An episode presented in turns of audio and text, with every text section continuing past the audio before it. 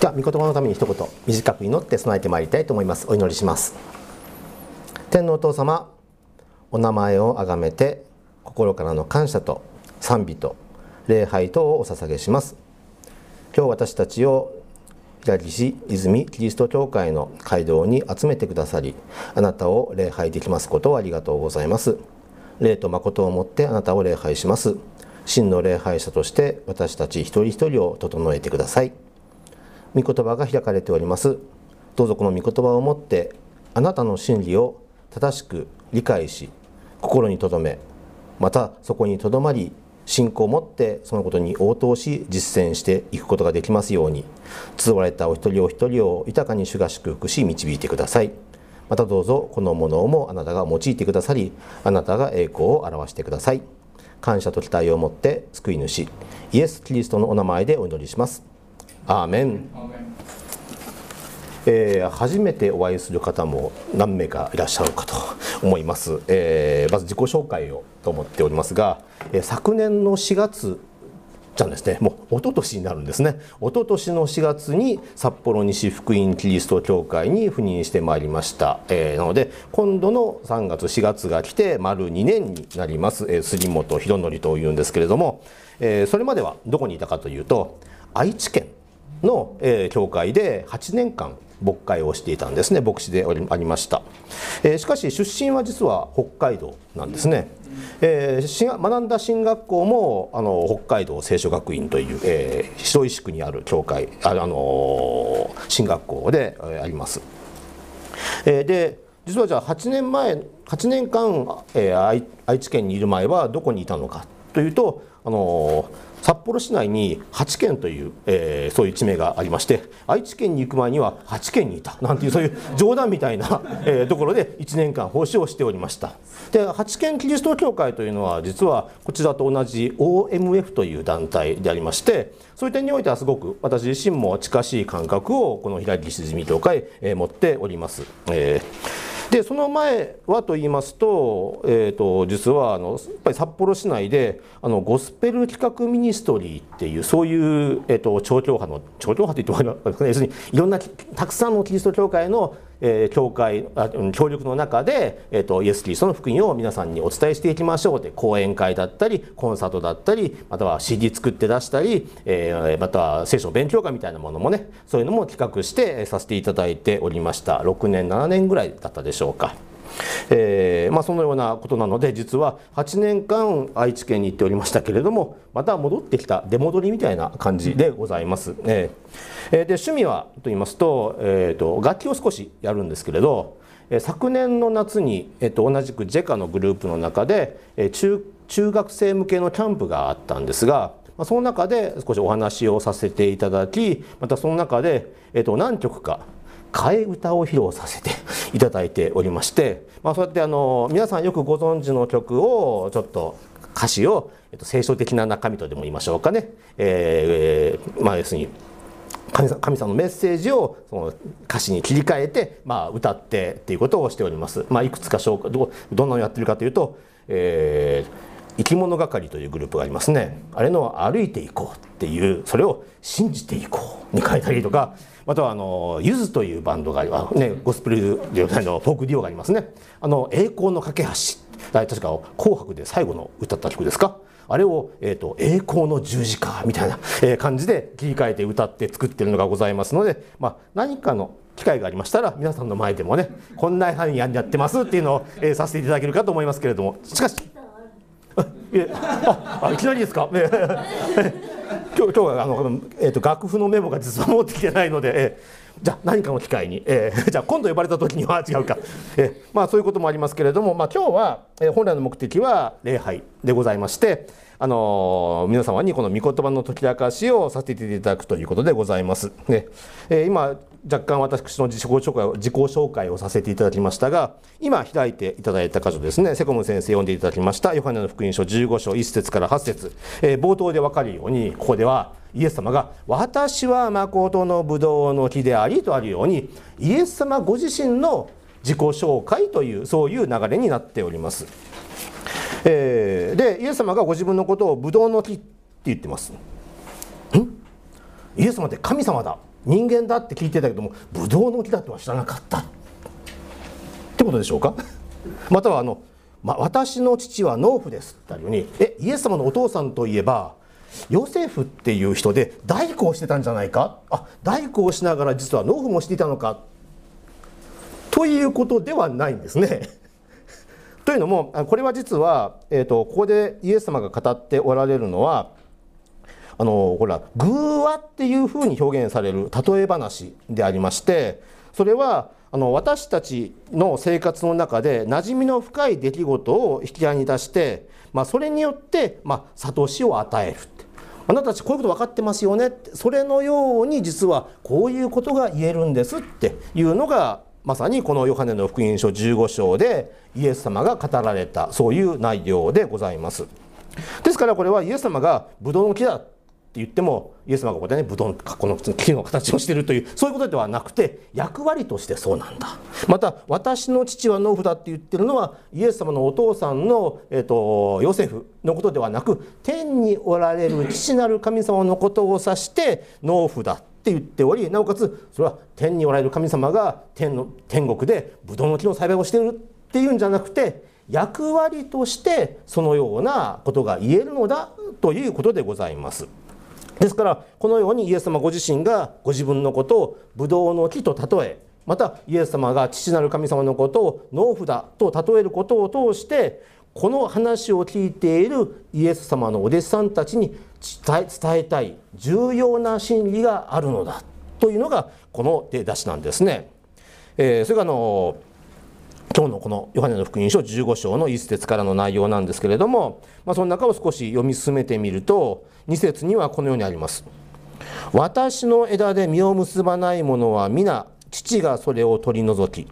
実を結ぶ者は皆もっと多く実を結ぶために刈り込みをなさいますってあります。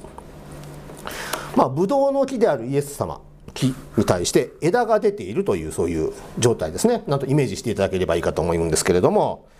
その中で実においあ実にあの枝において実があるかないかっていうことでなんか違った取り扱いを受け受けますねこれはね。実がない枝は、えっと、前半に書かれています。これについては父がそれを取り除きって書いてありますね。父とは天におられる父なる神様のことであります。でその、えー、ことでありましてじゃあ枝は何を指しているのかというと枝はもうちょっと先ですねえっと、5節の方を見てみると「私はブドウの木であなた方は枝です」って言ってます。あなた方が枝だじゃあこれは誰に対して語られたのかっていうとイエス様がお弟子さんたちに対して「あなた方は枝ですよ」というような言い方をしているのであります。ということはこの表現によるとイエス様のお弟子さんたちの中で実を結ぶじゃあですね実を結ばないものは取り除かれてしまうっていうふうに言ってる。そうか。イエス様のお弟子さんの中でも枝は実を結ばなかったらそれは取り除かれちゃうのか。神様厳しいなっていうふうに思われるかと思います。私もなんとなくそんな印象を持っていたんですけれども。でもなんか実は違和感を感じてたんですね。えお弟子さんもそれだけでブチって切られちゃうのかな。っていうとなんかおかしいなと思ってよくよく見てみると、えっと、実はここで「取り除く」って、えっと、日本語に訳されている単語これのあの一応北海道聖書学院で言語も当たったものなのでちょっと調べてみました。アイローっていうそういう単語が使われていたんですね。まあ、それは忘れていただいて結構なんですけれどもギリシャ語でアイローっていう単語これ実はもちろん取り除くっていう意味もあるんですけれども一般的にはこれ持ち上げるとか支えるとか運ぶとかっていうそういうニュアンスの言葉なんですね。まあ、ですからこれは父がそれを取り除きというよりは父がそれを持ち上げる父がそれを支える父がそれを運ぶという、まあ、そういうようなイメージで、えー、受け止めていただいた方がいいかと思います。ですからこれは実は場所が移動されたり環境が変化するさせられるそういう意味なんですね。もちろん取り除くって意味もあるんですけれども取り除いておしまいなのではなく場所移動が目的なので取り除いて廃棄ではなく環境が変えられるというように捉えた方がこれ実は神愛と憐れみに憐れみに満ちた神様とイエス様のお弟子さんとの関係から言うのであれば、まあ、ふさわしいんじゃないのかなっていうふうに思います。まあ、ですからここではイエス様のお弟子さんたちの中でも実を結んでないものは実を結ぶような変化を農夫である神様がしてくださるのだというふうに理解していただくのが良いかと思います。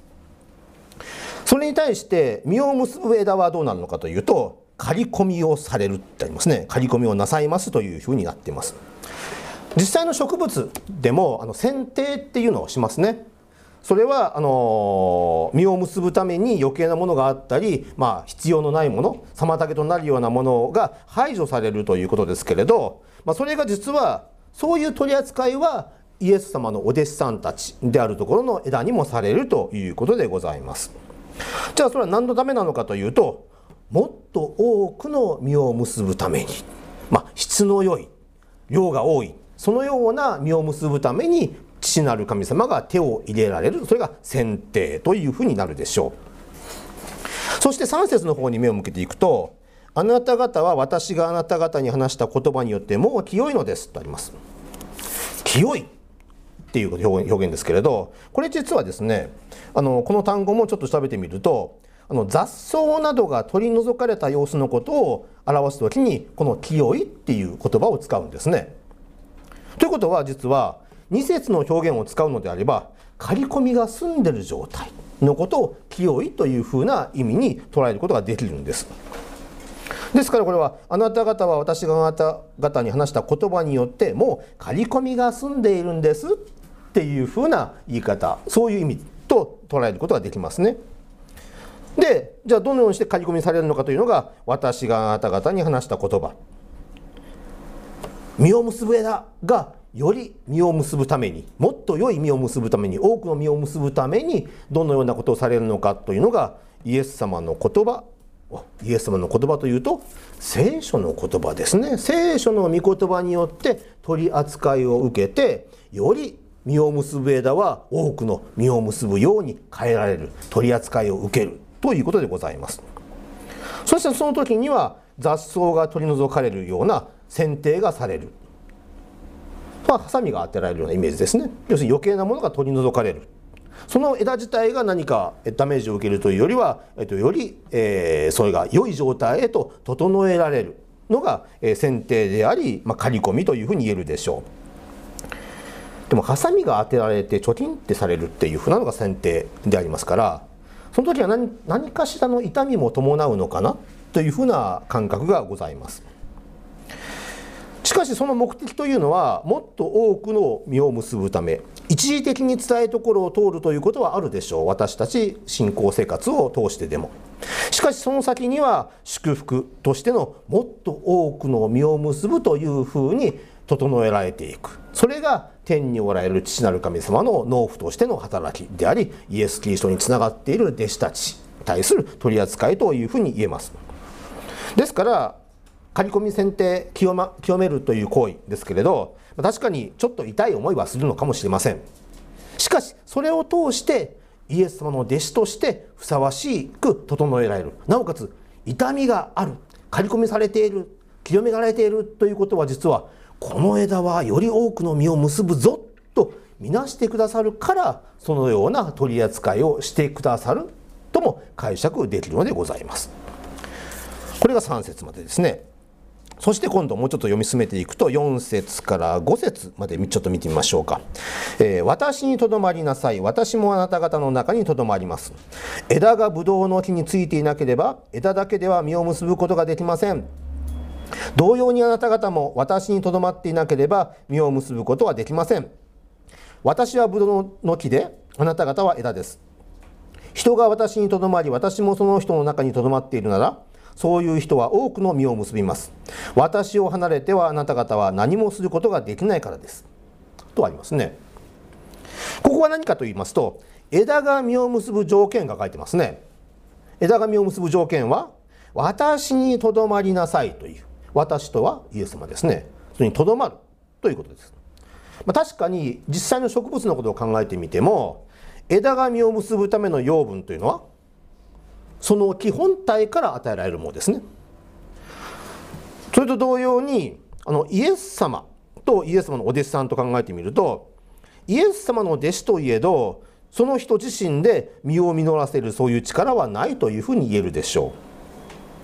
う。弟子であるお弟子さんたち人間たちがイエス様にしっかりととどまっていることによって身を実らせることができるっていうんですね。しかもここでは4節を見ると「私にとどまりなさい私もあなた方の中にとどまります」5節。人が私にとどまり私もその人の中にとどまっているなら。枝がブドウの木にとどまるっていうのはイメージわかりますね。でもその逆。ブドウの木が枝にとどまっている。なんか逆じゃ反対じゃないっていうふうなイメージがありますよね。通常は小さなものが大きいものに含まれる。大きいものに小さいものがとどまるというふうな感覚だと思うんですけれどこれ反対だとすると小さなものの中に大きなものがとどまっちゃうっていうのはそんな表現がされてるんです。じゃあこれ何かというとなんか矛盾してないっていうふうに思うんですが実はそうじゃないんですね。えーと、7節の前半部分のに実はその答えが書いてあるんです。あなた方が私にとどまり私の言葉があなた方にとどまるならというふうに書いてあるんですね。これが実は答えであります。ということはブドウの枝であるところのイエス様のお弟子さんたちの中にとどまるのはイエス様の言葉がとどまるそれがイエス様がとどまるというふうな表現をしている。それにそれが枝にとっての養分となって枝が実を結ぶようにしてくださるというふうに解釈できますね。またその枝自身が実を結ばせるために必要な養分というものはその枝自身が生きていくためにも必要なものと言えるでしょう。ですからこの、えー、とまた戻りますけども5節の、え後半部分、えー、そうですね私を離れてはあなた方は何もすることができないからですって言ってます何もできないって言ってるのはなんか生き続けることすらできないというふうにも解釈できるでしょう。実際に植物のブドウの木をイメージしてみてください。枝が木本体からブチッと切られてほったらかしにしておくと、まあ、最初はねある程度青々としてる、まあ、葉っぱもついてるかもしれませんけれども時間が経ったら枯れていくんですね実を実らすどころかその枝自身が命を失ってしまうということでございます先ほどじゃあですね、あのそのことについて6節ですね。6節誰でももし私にとどまっていなければ枝のように投げ捨てられて枯れます。人々はそれを寄せ集めて火に投げ込むので、それは燃えてしまいます。とあるように、とどまっていない枝は生き続けることができなくなって枯れてしまう。枯れてしまう枝は最後に燃やされておしまいというふうなことがここで宣言されてるんですね。先ほど2節で枝で実を結ばないものは父が取り除きそれは場所移動だって話をしましたね。そして実を結ぶようにしてくれるだけどももうつながっていない。完全に、え、関係が断ち切られてしまったその枝。はもう場所移動どころか、えー、もう命すら与えられなくなって実を結ぶこともできずいつかは枯れてしまい枯れてしまった枝というものはもう神様からも差し救いの手を差し伸べることはしなくなる時がやってくる。確かに憐れみ深い忍耐強い神様でしょう。しかしもう完全に枝の方から拒んで命を失ってしまった枝に対しては最終的な滅びというものがここで宣言されていると捉えることができると思います。警告として捉えてまいりたいことでございます。しかしそうではなく今日の箇所7節ではえー、あなた方が私にとどまり私の言葉があなた方にとどまるならとですね。何でもあなた方の欲しいものを求めなさい。そうすればあなた方のためにそれが叶えられます。って言うんです。素晴らしい祝福ですよねこれはね。枝であるイエス様の弟子ブドウであるイエス様にしっかりとどまりその人の中にイエス様の言葉がとどまっているのであればイエス様が約束されている素晴らしい祝福。何でも欲しいものを求めなさい。そうすれば叶えられます。いいですよね。嬉しくないですか？こうやって言われると。何でもどうぞ。与えられますよ。って約束する。条件はイエス様につながることとどまること。でそのイエス様につながっている。でとどまる何何か聖書の言葉だと確認しました。だったら願いを叶えてもらうために聖書を一生懸命読もうとどまろうっていうふうに、思っていいといいんですけれどじゃあ何を求めましょうかってことです。何でもって書いてますね。何でもっていうのはねじゃあちょっとイメージすると。まあ左シーズミキリスト教会新しい街道。えー、欲しいですよね。えー、じゃあそのためにみんな聖書をしっかり読んでとどまってイエス様につながって。西教会も今ちょっと経済的に少しあのそうですねあの赤字が多少広がっているので、え、今年度このままだったら赤字決算する神様どうか、えーと、経済的な必要を与えてくださいって言って教会みんなに聖書につながってくださいとどまってくださいって言ってすると、まあ、もしかしたら叶えられるのかななんていうふうに思いますしもしくは個人的にもね私はもう新しい家が欲しいとか新しい車が欲しいとかっていうそういう願いもあるでしょうやっぱり、えー、生活の中で。でそしてこう見る見ると何でも欲しいものを求めなさいそうすれば叶えられます。条件はあなた方が私にとどまり私の言葉があなた方にとどまるならよし聖書を読むぞ。新しい車新しい大きなお家って。彼氏が欲しい彼女が欲しいみたいなそんな人もいるかもしれませんけれども。でもなんかそうやってたらおかしいなと思いますよね。いやでもそれ富とかなんとかっていうのはそれは神様約束しないでしょうっていうのが、まあ、常識的にあるからだと思いますしじゃあ必ずしも悪いことじゃない場合例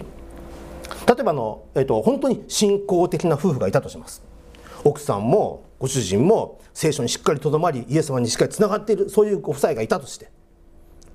子供が与えられますようにって祈ります。悪いことじゃないですよね。そしてご主人の方は男の子が与えられますようにって祈って。奥さんの方は女の子が与えられますようにって祈ってたとしたらさあどうする？神様は頭抱えるんですかね？うわどっちにもそうだ双子にしよう。なんていうそういう結論を神様が与えるのか。そんなこと約束しているのか。なんかおかしいなと思いますよね。でもここであなた方が私にとどまり私の言葉があなた方にとどまるなら何でもあなた方の欲しいものを求めなさい。そうすればあなた方のためにそれが叶えられますって書いてある。えじゃあこの御言葉約束してるじゃないですか。ってだったら私イエス様につながるし聖書一生懸命読んでそこにとどまるから叶えてくださいよって言いそうな気がします。御言葉を根拠に。でもさっきみたいなことが起きるんですよね。男と女の双子。っていうことじゃなくてやっぱり男の子か女の子かどっちかだったりするでしょう。または富とかなんかそういう新しい家とか何とかってそういうのが約束されてるわけではないだろうなって思います。じゃあこの約束は嘘なのかというと聖書の中に嘘偽り嘘偽りは一切ありません。神様が約束したことは必ず成就します。えじゃあこれは？男の子女の子どっちなの？っていうころになるかもしれませんけれども。じゃあこれはどう解釈したらいいのかというとここで神様がイエス様が約束しているのは身について約束しているんです。というのも2節から6節までちょっと見ていただくとここではこの話題は枝が実を結ぶのかどうなのかっていうことですね。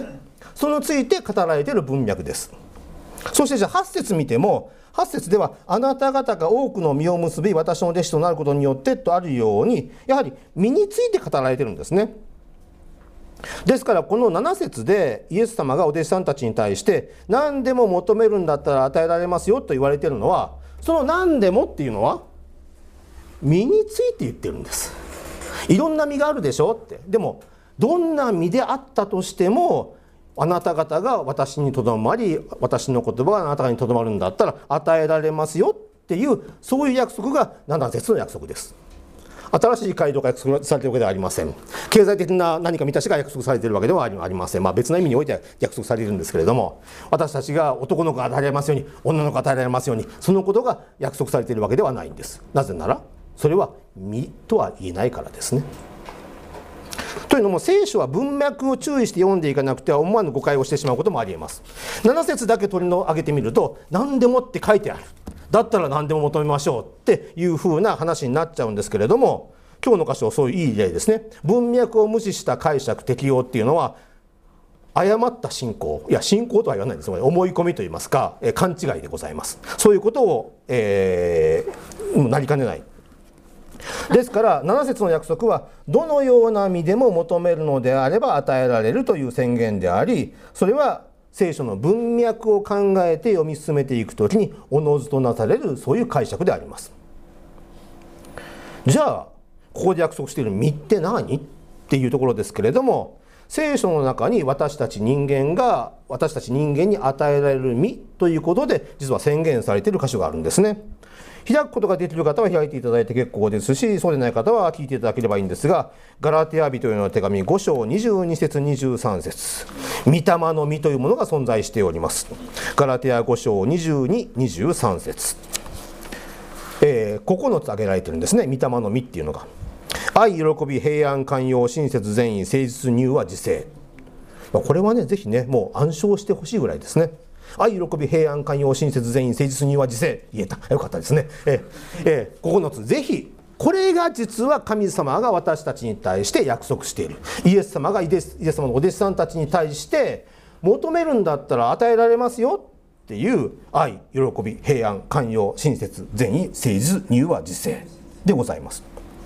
これが今日見ているまたヨハネの福音書戻るんですけれどもすいません。えヨハネの福音書15章でイエス様がお弟子さんたちに約束しているどんなものでも与えられますよ。愛喜び平安寛容親切善意誠実乳和自制どれでも。ということでしょう。というのも実はもしもここで何でもって言ってじゃあ富を名声をって何をあれをこれをっていう物質的なものを求めるっていうのは何でもいいよって言われていることのその領域を勘違いしてるんですね。こんなことあるかもしれません。ラーメン屋に連れて行ってもくれた。おごってあげるお店でって言って「すいません何でもいいよ」って。お店屋さん入ってね。味噌ラーメン塩ラーメン醤油ラーメン豚骨ラーメンいろいろあるかもしれません。そこで何でもいいよって言われたとしますね。何でもいいんですか？じゃあぜひお寿司お願いしますって言ったら。そう何でもは違うよってなりますよね。それはラーメン屋さんに連れて行かれてるからです。ラーメン屋さんって何でもいいよって言ったらそその中から選ぶんですよね。ラーメン屋さんに行きながらお寿司ください。マグロをなんて言っちゃうもんだったら違うでしょってことです。ですから私たちもこのヨハネの福音書を15章を見ながら7節で何でもいいよって言われた時にじゃあ富を名声をっていうふうになっちゃうんだったらまるでラーメン屋さんでお寿司くださいって言ってるようなもんなんですね。そんな勘違いをしないためにも文脈って実はとっても大切なんだっていうことをぜひ皆さん覚えていただきたいと思うんです。約束されているのは愛喜び平安寛容親切全員誠実には自制。これでございます。これを求めるんだったらどうぞっていうことでございますね。そしてこの御霊の実は実は枝が自分の力で実を結ぶことができないようにこの御霊の実を結ぶ力は私たち人間にも持ち合わせてないんですね実はね。まあ、それが、まあ、今日の箇所でもヨハネの15章の8節。であなた方が多くの実を結び私の弟子となることによって私の父は栄光をお受けになるのですと言われているところからも実はわかるんです。なぜかというともしも人間の努力でこの御霊の実よし愛するぞって言って愛の人になれた。私はこんなこういうことをして愛の人になれましたって。だとしたらああなたすごいですねってなりますよね。しかしここでは栄光を受けるのは私の父はって言ってるんです。ということは神様の力によって人間に御霊の実を結ばせられるからですね。枝が褒められるんじゃないんです。なぜなら枝はもともとそんな力ないからです。自分の力で実を結ぶことはできません。農夫である父なる神様がこの枝ダメだなっていう時に場所を移動するんですね。少しね持ち上げたりね環境を変えるんです。そしてちょっとこれ枝結ぶけどもっと多い方がいいなって言って刈り込みするんですね。プチプチプチって。そしたら素晴らしい実ができるんです。愛喜び平安寛容親切全員誠実乳和自制が。ですから注目されるのは実を結んだ枝ではなくて実を結ばせた農夫ですね。だからここであなた方が多くの実を結び私の弟子となることによって私の父は栄光をお受けになるのですというふうな宣言がされているのであります。まあ、というのが今日の聖書箇所の内容ですね。ヨハネの福音書15章の1節から8節までを見てまいりました。えー、最後に、え、3つのポイントにまとめて閉じさせていただきたいんですけれども、1つ目ぜひ覚えてください。まず、私たち自分には自分自身で実を結ぶさせるそういう力はないということです。じゃあじゃあ何のために？滝に打たれたら何とかなるのかなんか苦しいことしたらなるのか？じゃないですね。枝とブドウの木の関係を考えてみた時にまずブドウの木はあブドウの枝は木にしっかりとつながっていなくては実を結ぶことができない。いやつながっていることによって実を結ばせる。そしてそれは何かというと聖書の御言葉によって私たちは実を結ぶのだ。そのためにしっかりとイエス様につながっているということ。自分で実を結ぶ力がないんだっていうことを認識しつつ私たちはしっかりとイエス様につながっているということ。そして私たちの内側に聖書の言葉が入ってくること。そこにとどまる時におのずと自然と実を結ぶようになってくるということでございます。イエス様もお弟子さんたちに対して、えー私にとどまりなさい。私もあなた方の中にとどまりますと語られまた何節でもそうですね。あなた方が私にとどまり私の言葉があなた方にとどまるならと語られております。ですから私たちがイエス様につながっているっていうこと。それはなんか外側から見てなんかつながっているっていうんじゃなくてその人内側にですね。内側に聖書の言葉が生きて働いていることを通してこの条件を満たしていくということになるでしょう。まあ、ちょっと具体的なこと触れさせていただくと皆さん日曜日前に礼拝に来ている。そして礼拝している、えー、そして、えー、しっかり奉仕している。献金している、えー、まあ、まあ、周りの人たちね証ししている。伝道している。としても、まあ、もちろんこれは信仰者としてなすべきふさわしいことではあるんですけれどもそれによって実を結ぶんじゃないんですね。実を結ぶそれはあくまでも外側に現れているそういう出来事状況に過ぎずそれによって実を結ぶのではなくて実を結ぶための必要な条件は聖書の言葉です。御言葉にその人がいかにしっかりつながっているかその人の内側に御言葉が本当に生きて働いているのかそれが実を結ぶ条件でありそのプロセスによって与えられた実によって今度内側から信仰生活が起きてくる。愛喜び平安寛容親切全員誠実入和自制に満たされていくとおのずと伝えたくなる奉仕したくなる捧げたくなる。それが実は正しいプロセスにおける信仰の表れです。先にあれするこれするが済むのではなくてまずちょっと置いといて肉の力で頑張るのではなくて自分には力がないんだっていうのを認めた上で聖書につながろう聖書を読もうってわ神様すごい神様こんなに私たちのことを愛してくれている。イエス様の犠牲。うわこんな悲惨なことを私のためにしてくれたのかっていうことをしっかり認識するとそれに対して感謝を持って応答したくなってくる。礼拝したい捧げたい奉仕したい伝えたい愛を表したいっていうふうになってくるのが自然の信仰生活でございます。ですから私たちはまず求めるべきはあれをするためにこれをするためにではなく私たちが御霊の実を結ぶということに注目していきたいんですね。御霊の実愛喜び平安寛容親切善意誠実には自制。さあどれを求めましょうかね。自制するのは厳しいから自制はちょっと置いといて。せめて愛ぐらい。じゃあ愛だけにしよう。なんてこと言わなくていいんですね。何でもってイエス様は言ってくれてるんだから全部くださいって言っていいんですよこれ。ああ喜び平安寛容親切全員聖質には自制もう8回目ぐらいですかね言ったことね、まあ、これくらい言ったらだんだんあんな頭の中にも残ってきて、えーと、覚えやすくなってくるかと思うんですけれどもともかく自分にとってこれ欠けてるな必要だなっていう時にあそのことをまずは求めましょう。でそれは与えられるって約束してくれてるんです。どうして？私たちがイエス様にしっかりつながり私たちの内側にイエス様の言葉が聖書の言葉がしっかりと蓄えられることによって神様がその実を結ばせてくださるんです。ですから仮にそうなったとしてもああの先生本当に愛に満ちた先生だ。あの先生すごい。じゃなくてあの先生に実を結ばせた神様がすごい。全ての栄光は主にお返しされる。というのがここで宣言されていることですね。で覚えていただきたいのは私たちがそれを求めるんだったら与えられるという宣言。もしかしたらね自制できてない人は自制を求めてないのかもしれません。求めるんだったら与えられるんです。聖書にしっかりつながりとどまり、えー、そこの御言葉が生きて働く時に。私たちがもしかしたら実を結ぶことができないなという時に場所移動されるんですね。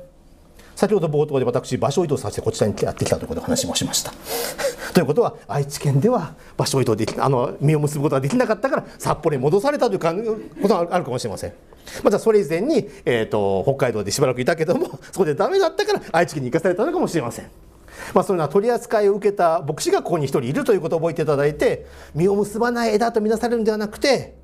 いた草っていうそういう取り扱いを受けて豊かに実を結ぶそして実を結び神様の栄光を表す私たち一人一人でありたいと願っております。ぜひ聖書の御言葉につながってくださいとどまってください。そしてイエス様にしっかりとつながったことを通して整えられた私たちが神様の栄光を表していくお互いとなりますように。お祈りして終わりにしたいと思います。お祈りします。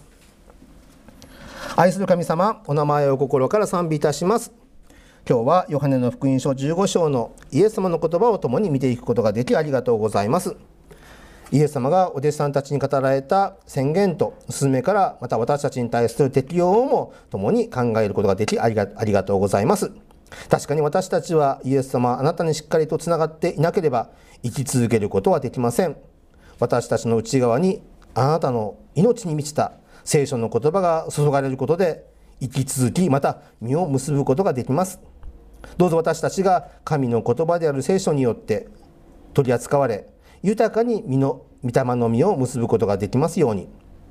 ガラテア人の手紙の中には愛喜び平安寛容親切善意誠実柔和自制の9つが挙げられています。しかしその中でイエス様が何でもとおっしゃってくださっていることをありがとうございます。どれか一つなどという控えめな願いではなくどうぞ9つ全部与えてくださりますように。それらの多くの実を私たちが結ぶことを通し私たちそれぞれがイエス様の弟子としてふさわしく成長し神様の皆が崇められていくことにつながりますように全ての栄光が主にされることを期待し全能の御手に委ねて救い主イエス・キリストの尊いお名前で見舞いに祈り捧げます。アーメン